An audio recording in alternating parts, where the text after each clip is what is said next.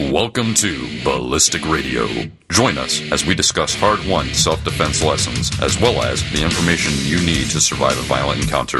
Listen as armed professionals, industry experts, and gunfight survivors help answer all your firearms and self defense questions while exploring your rights and responsibilities as an armed citizen. Ballistic Radio, just the facts. And now, here's your host, John Johnston.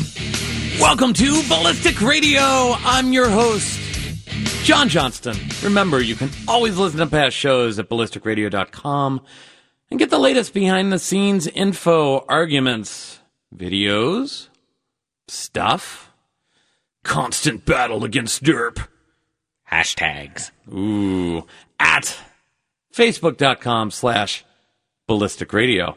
Coasting with me this evening is Flip Flop 62, Matt the Minion.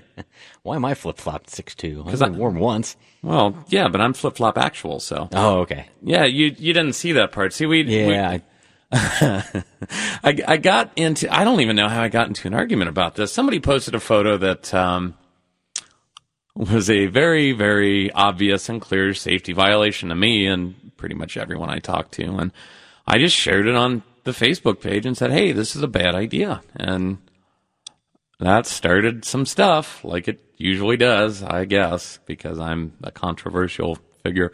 But it was weird though because some of this guy's supporters kept, um, you know, they didn't really have an actual argument, but guys supporters, well, if you knew so and so, and and they started calling by this title, and it was weird. I'm like.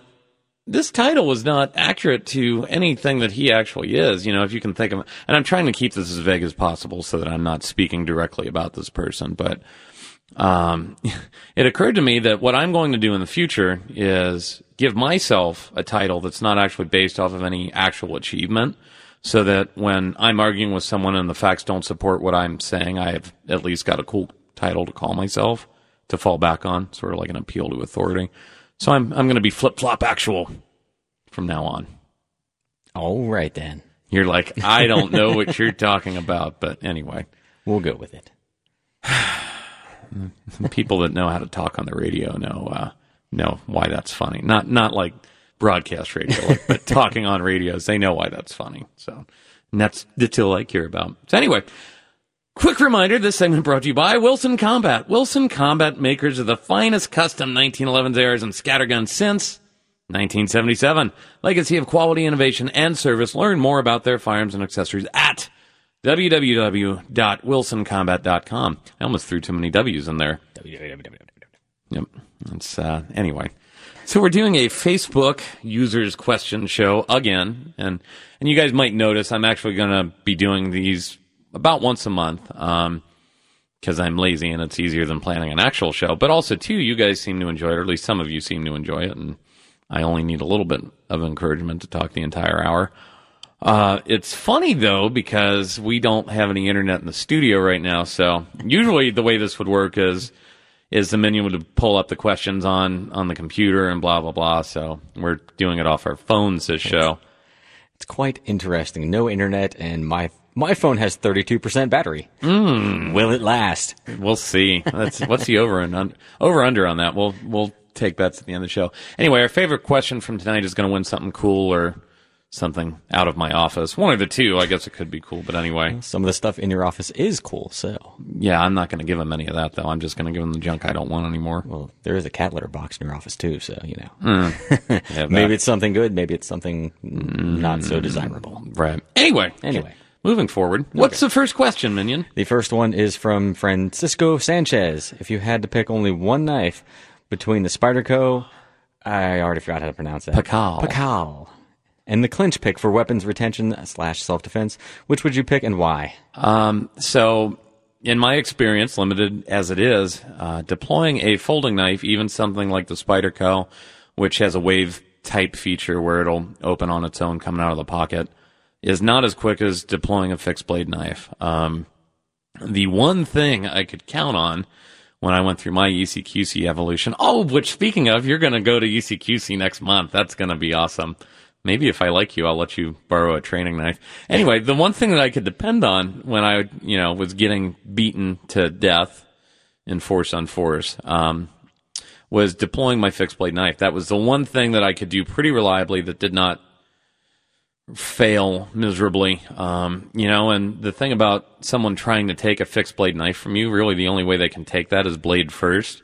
And uh, in real life, trying to take a knife blade first with your hands doesn't work so good.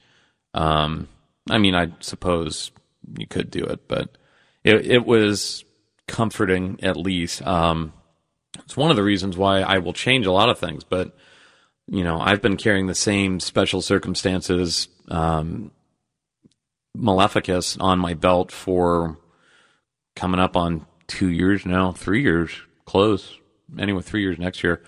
Um, so one thing that hadn't changed just because it works really well for what I need it to work for. Um, so yeah, if you're going to do a knife, if you're going to include that as part of your weapons retention training or just as part of your self defense plan, I'd really, really prefer a fixed blade knife if you can get away with that. Um, you know, depending on the laws of your state and what you're comfortable with. But so yeah. Anyway, um, clinch pick. There you go. Not that the Pacal's not nice. And actually, when we were in San Francisco uh, last year, that's the only thing that I could carry with me was uh, had to borrow one actually from um, Triple Aught Design because it's like, oh, I didn't bring one, and apparently uh, fixed blade knives are a no-no. It was actually in San Francisco. There's less of a penalty for carrying a gun illegally than there is for carrying a fixed blade knife. Explain that one to me. Uh, but anyway, It's San Francisco. yes. Anyway, next one. Uh, Klein Hunt says nightstand weapon, your EDC or double action revolver. Why? How is long gun pre-staged, bolt open, closed, round chambered, or no? So there's two questions there. I Um, suppose so. EDC is everyday carry. If you're new to the show or new to this, that's uh, we like to abbreviate things here in this community for some reason. Um, what if my EDC is a double action revolver? Well, then you're already set. Yeah. Uh, generally, I like having more bullets, and if it's a nightstand gun, I like having a flashlight on it. There are not too many double action revolvers that allow you to have a flashlight on the gun. Um, so yeah, I mean, semi-auto pistol with a lot of bullets is generally a good thing. Um, as far as a long gun for self-defense, and you know, we'll we'll talk about ARs since that's kind of how that question was posed. Uh, I will keep a magazine in the gun, bolt closed, no round chambered, safety on.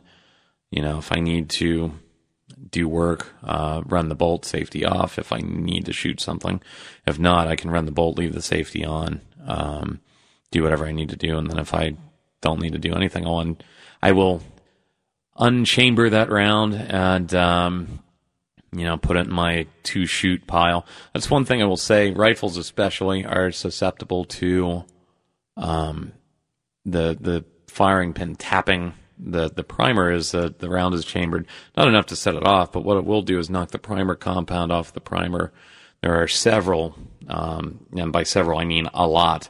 I've documented cases where police departments have gone to shoot people with rifles. Um, and gotten a click instead of a bang because they've chambered the round over and over and over again, and it's a dead primer and it's not going to go off for anything. Um, so yeah. Anyway, if you chamber a rifle round and don't shoot it, then that needs to become a training round. Uh, pretty much first time you do it. So yeah. Hey, we got through the first segment with no problems. More with Ballistic Radio. Welcome back to Ballistic Radio. This segment brought to you by Dark Star Gear. Whether you're entering the danger zone or going to the mall, or maybe the mall is the danger zone. Danger Zone! Dark Star Gear has a solution to your gear carrying needs. Check out their clip on holster for small semi autos and revolvers, or their highly adjustable full size AIWB holster. They even have a belt wrap sheath for popular fixed blade centerline knives to really tie your EDC together. Like that one rug I used to have. Obviously, you're not a golfer.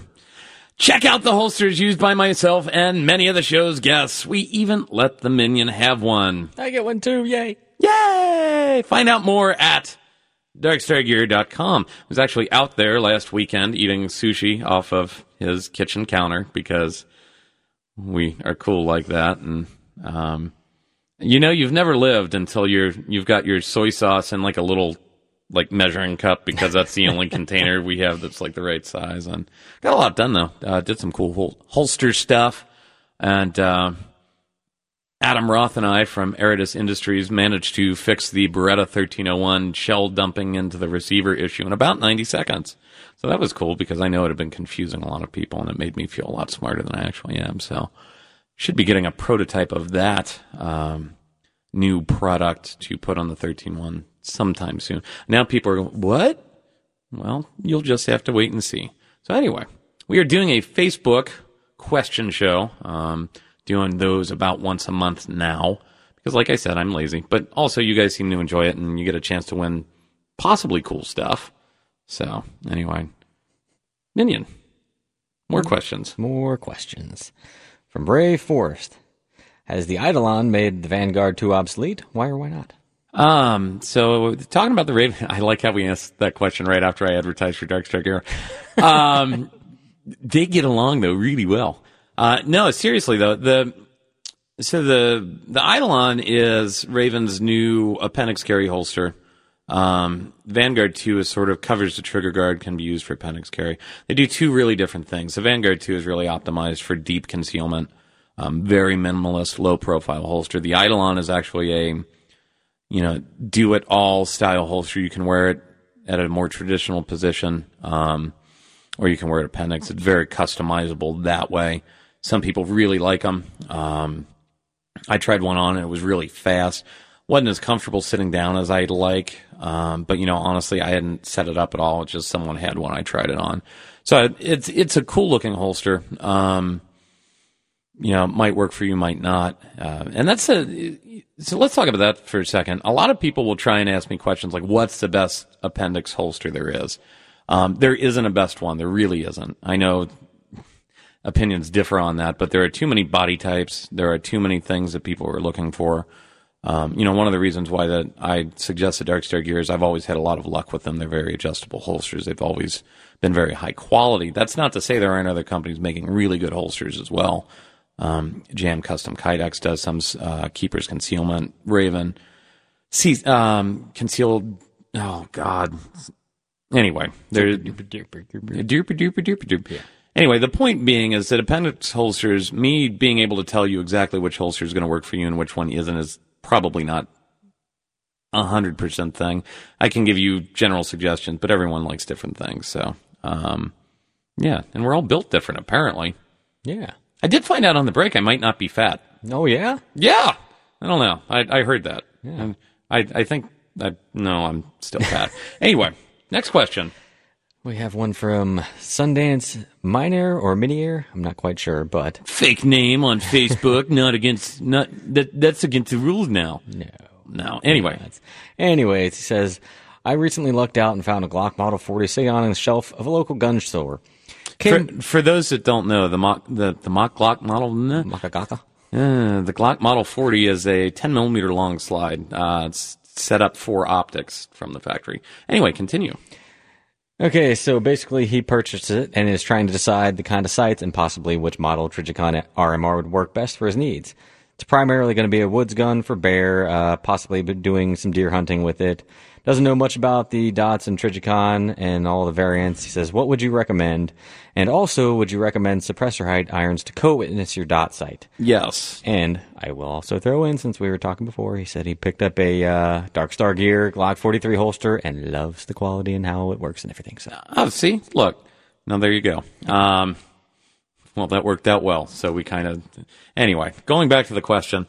Uh, I've had a lot of luck lately with the RM09, which is their new one MOA solution, which is pretty much the smallest dot they make. Um, from an accuracy standpoint, it actually makes it usable for me. Before they weren't because I have a pretty bad astigmatism and I'd see like this smear that, um, was just pretty terrible. So I'm, I'm pretty sure that for me, the one MOA dot is probably what most people see with the three and a half MOA dot or close to it. Um, as far as suppressor sight heights, uh, geez, it's going to be one of those days, isn't it? yeah, yeah. Suppressor height sights go. Yes, you want those if you're going to be running an optic on any sort of serious pistol. The reason for that, if you run normal sights, it's not that they don't co-witness, it's you don't use them at all because you don't see them. Um, you know, or not in any meaningful way. And the Trijicon RMR is a pretty tough optic, but they do break. I've broken them. Um, I know other guys that have broken them. And if you really need the pistol, chances are that the world working the way it works, that's going to be the one time that optic doesn't function the way you want. Um, or another thing to think of, you know, once once you've zeroed your optic or whatever, you see where that is in relation to your iron sights. If for whatever reason you pull the gun out and the dot's not where it should be in relation to the irons, well, that's probably a clue that you're about to launch a bullet somewhere you didn't intend to. So, anyway, there you go. Next question. Next one is from Josh Breadroom. If you could choose one carry pistol for the rest of your life besides a Glock, what would you choose and why? Huh. Um, probably a Sig P226, and mainly because that's what I've got the most rounds through, other than the Glocks. Um, I shoot them pretty well, and they have, in my experience, proven to be very, very durable. Um, so yeah, that's for me.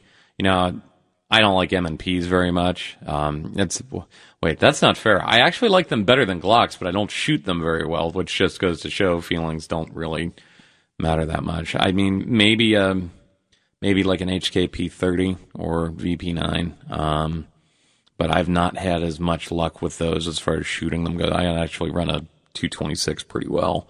So um, that, and I like that there are 18 round flush fit magazines available for them because once again, I like having more rounds. So anyway, Next one, pocket gun. yes, please. Yes. Uh, Jim Sadowski says, visiting with my three godsons recently, my IWB PCR became unworkable. Thus, I find myself considering truly pocketable gun. Blah, blah, blah, blah. Says, your choice slash advantage, advantages, disadvantages, semi, J-frame, etc. Um, we really like to abbreviate things, don't we? Yes, we do. IWB would be inside the waistband. PCR is a holster style, I believe. Um, but anyway, uh, so if I will, I'm going to give you two conflicting piece of pieces of advice here.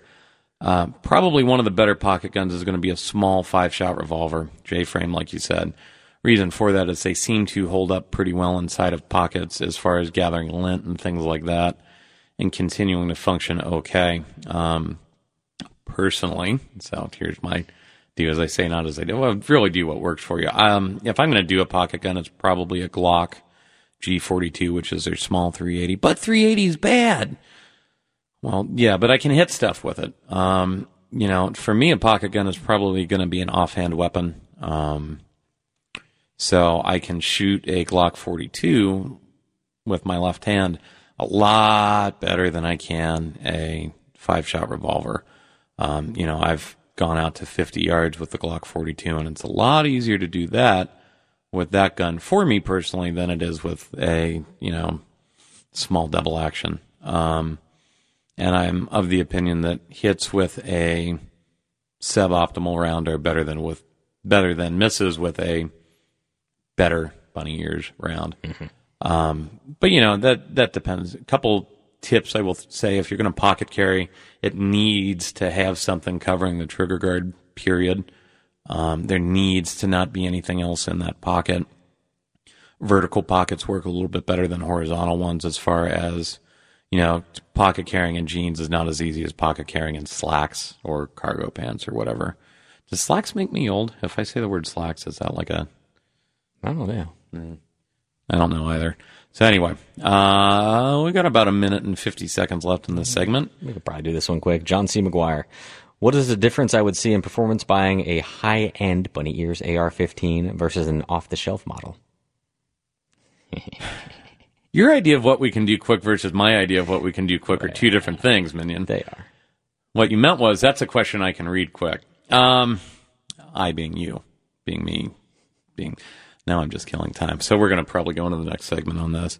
Um, I'm going to make that a broader question. Just talk about expectations. Um, so when when you're buying a, we'll talk about a Knight's Armament, for instance, Knight's Armament rifle. Uh, I like those a lot.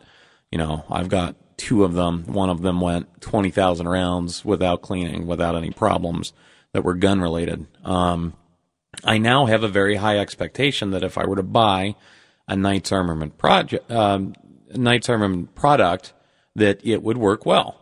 If I buy a, you know, different rifle like the GTO Core 15 that we couldn't get, um, you know, what, 120 rounds through without three, like, fight ending malfunctions.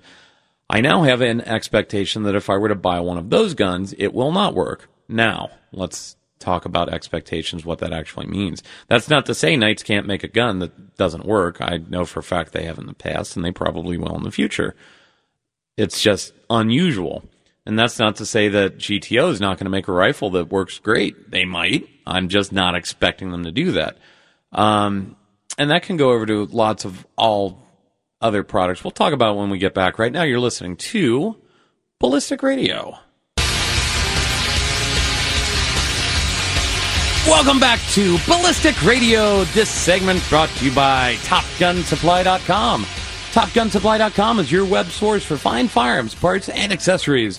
True product specialists committed to delivering the highest level of customer support to you. They carry top name brands including Ed Brown, Wilson Combat, Les Baer, Sig Sauer, and many more, as well as premium AR pattern rifles. Whether you are looking to protect yourself, are a first time gun buyer, or a competitive shooter, TopGunSupply.com can satisfy your firearms needs. TopGunSupply.com, your premier source for SIG parts and accessories. So we are doing your questions on tonight's show, and the one we were talking about before was what are the differences between a high quality um, rifle or a low quality rifle, and then I sort of just started talking about brands in general. So when a when a company gets a reputation for high quality, my expectation is I can buy one of their products that'll work. Um, reverse of that is that if you know company gets a reputation for low quality, chances are if I buy one of their products, it's not going to work. Now, where people get into trouble is assuming that their example of one is indicative of the overall quality of the brand. Here's one of my favorites: High Points. Um, high Points are very cheaply made firearms that, in general, have a reputation for not working very well. Now, their carbines work actually pretty good in my experience, but their pistols, mm, not so much. Now, that's not to say you can't get a high point that runs great for, you know, thousands of rounds. I'm not saying that doesn't happen. Um, you know, I'm not saying that there aren't uh, MGs sitting in garages somewhere that don't leak oil and have electrical problems and, and run great. I am sure that exists. I've just never heard of one. Um, the minion was a mechanic, so he's just smiling at that analogy. Um, if that makes sense, though. So, you know, when you're examining things like this, just yes, if you buy quality, you can expect to get quality. You can expect to get a lot more rounds through it. They'll, in general, um, be more accurate, easier to shoot well, blah, blah, blah, blah, blah. Uh, that's not to say you can't get a lemon from them. That's also not to say you can't get a great gun from a different manufacturer. It's just what are you likely to get? And, you know, the other thing too is I see a lot more examples of guns than most people do. Um, and when I have an opinion about something, you know, like a high point per se, um, that's because I've seen a lot of them not work. That's not to say there aren't ones that do work. There aren't ones that, anyway, you know what I mean. Next question. All right, the next question as I bring my phone up here. Oh, wait, I wanted to say, um, congratulations to Andrew Flowers. Yes. That won last month's giveaway with Top Gun Supply, the Surefire Titan A keychain flashlight. Um, what are they giving away this month? The TLR1. Nice. It's a Streamlight TLR1. I believe that's, wow. Yeah. Yes. Like, wait. oh, yes. Um, so cool weapon mounted light. I know a lot of people like those a lot, and um, yeah, we will, we'll be getting that giveaway up shortly. Holiday weekend, I guess it's okay that you don't do things right away. Yeah. So, well. anyway, next question. Uh, Brandon Wilcox. Over the last few years, more and more people have been carrying a long gun, in some cases, some sort of body armor in their personal vehicles for various reasons. What are your thoughts on this? Good idea when done in a legal and safe manner, or possibly more trouble than it's worth? Huh. Um, so the legal the legal manner is usually fine. Most people are, are cool with that. The safe manner is the part that I think a lot of people get hung up on. Um, if I have to pick between walking a gun to someone or walking body armor to someone, I would much rather a gun get stolen than body armor. Body armor scares me. Um, if the wrong people get it. Now, that's I'm not saying there need to be restrictions on body armor or things like that, but when I, when I look at assumed risk and what risk I'm willing to assume and for what reason, I don't know. It just seems worse to me. Uh, that having been said, if you're going to keep anything in your car at all, it really needs to be secured well.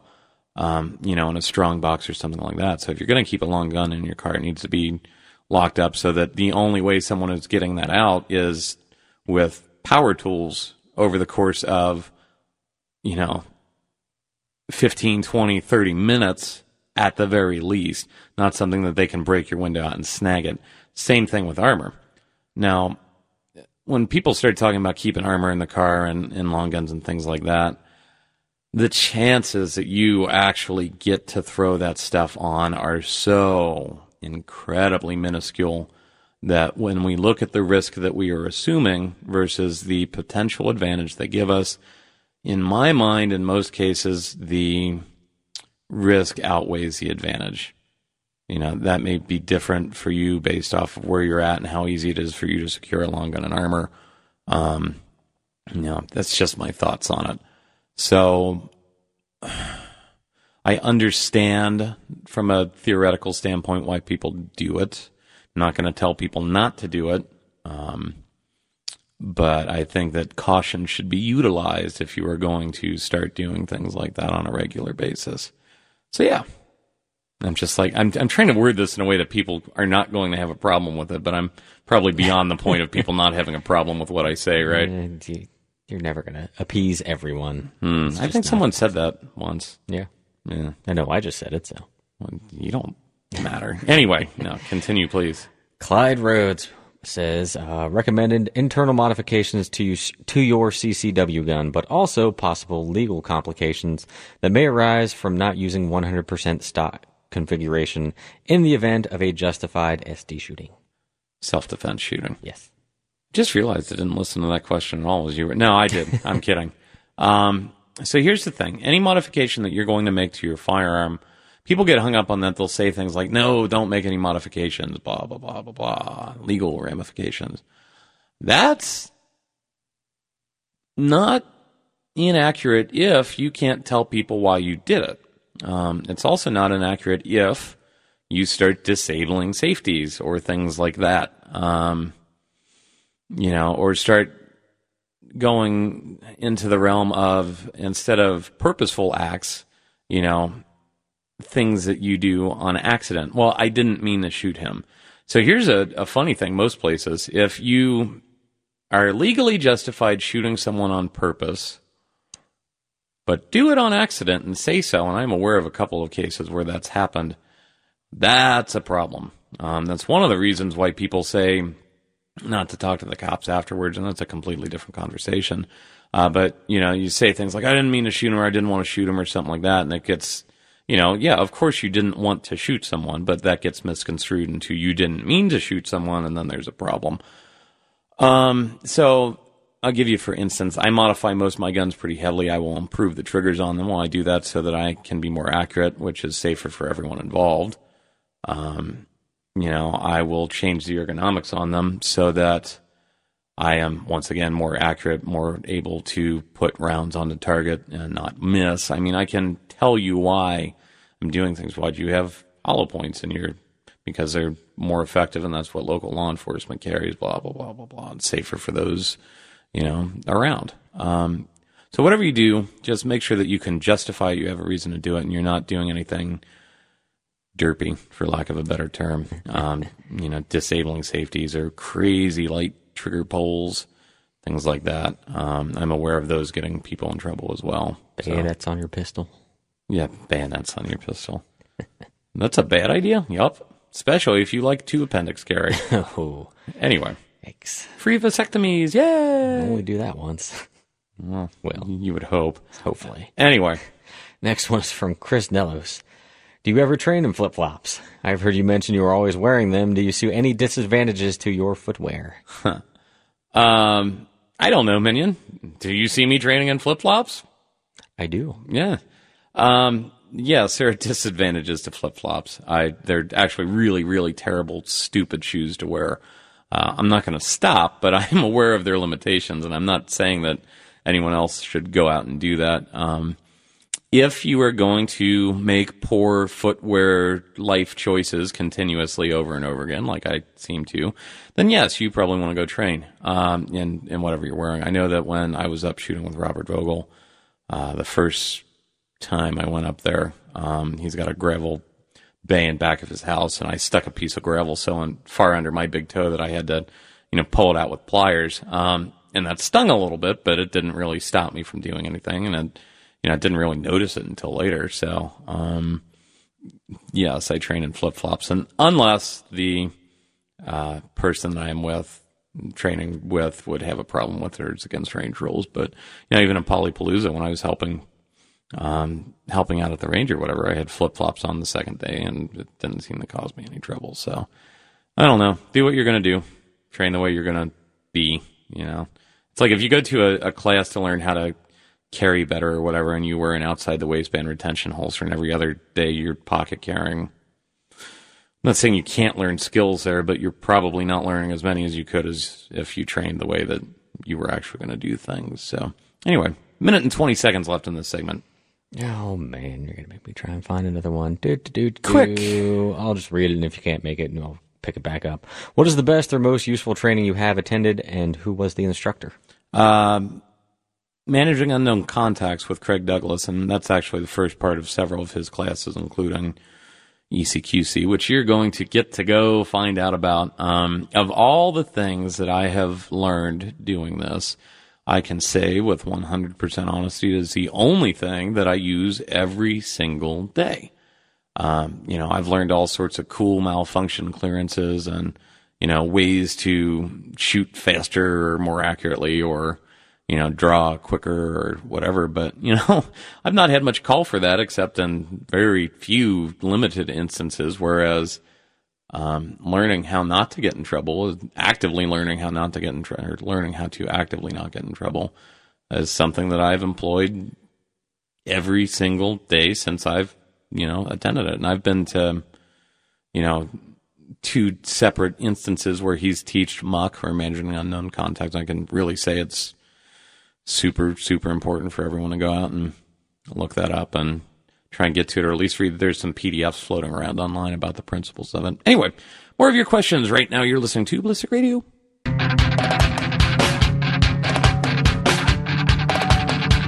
Welcome back to Ballistic Radio. This segment brought to you by TacStrike Steel Target Systems, makers of the quarter scale steel target and the arch frame target stand, which are literally the best steel targets and target stands I've ever used.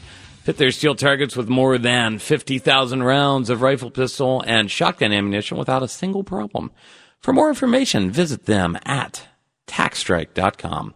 So, we are doing the Facebook users question show thing that will have a cool, nerdy title after the minion thinks of one uh, when we put it up online.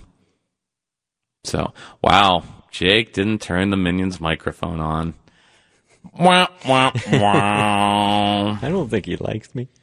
Ah, he was distracted by some fellow in an orange hat. Thank you, fellow in an orange hat. I appreciate it. Um, so no, anyway, wow. I'm breaking the, the fourth wall like all the time. Here's at the third wall. Here's at the fifth wall. I don't know. Anyway, walls. Five, three, sir, three. Anyway. wow. so, We have fun. Yes, we do. Anyway, Anyway, Nate Osborne wants to know or asks When it comes to daily concealed carry, what is one skill you find to be the most overrated and one skill that is most overlooked? Well, um, one skill that is most overrated reloads. So reloads are something that is taught in gun class because you have to reload a lot to, you know, do the class. And if you're going to do it a lot, you might as well be good at it. Um, for civilians, I can't think of any instant at all where someone has needed to reload a gun in a self-defense shooting.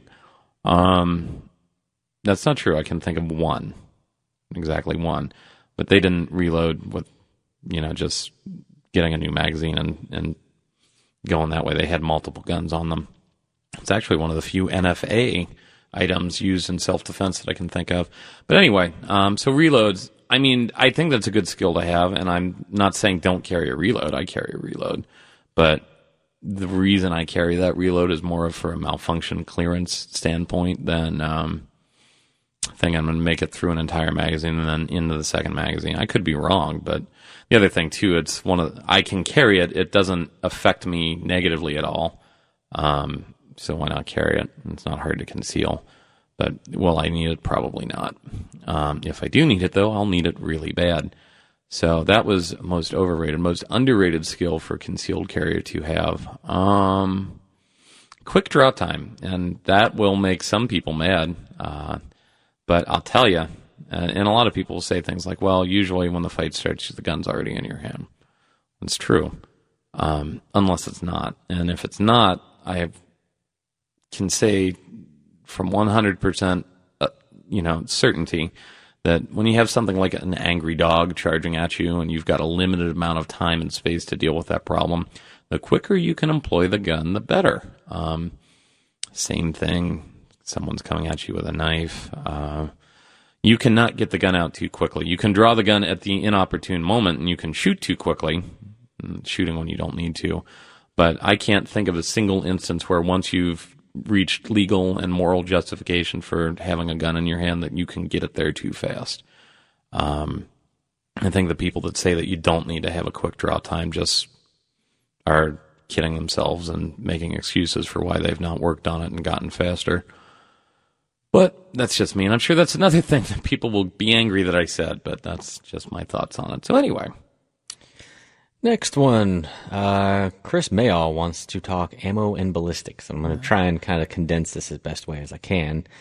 Uh, he says, given that many agencies and departments, as well as individuals who carry for protection, like used to say 40 or 45 was the way to go, and now have transitioned to 9 millimeters since there have been advancements in technology and ballistics, he wants to know, do you feel that the firearms industry will enhance 40 at 45, etc. in a few years to make everyone switch back and forth? Essentially kind of a uh, you know uh, like a yeah an economics type thing. Right, buy we, more of our. We've stuff. made this better now, so now you need to switch again. Yeah.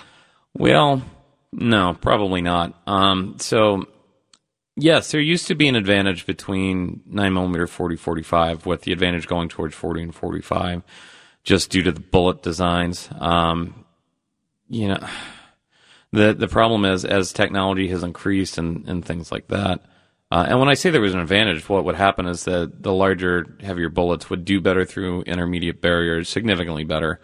We're also um, more likely to expand. They just worked a little bit better. They would also penetrate deeper. Um, Phrasing. thank you, Minion. So let's let's think about this though from a you know physics standpoint. Uh, most self defense cartridges these days are designed to expand. Um, 1.5 times their diameter.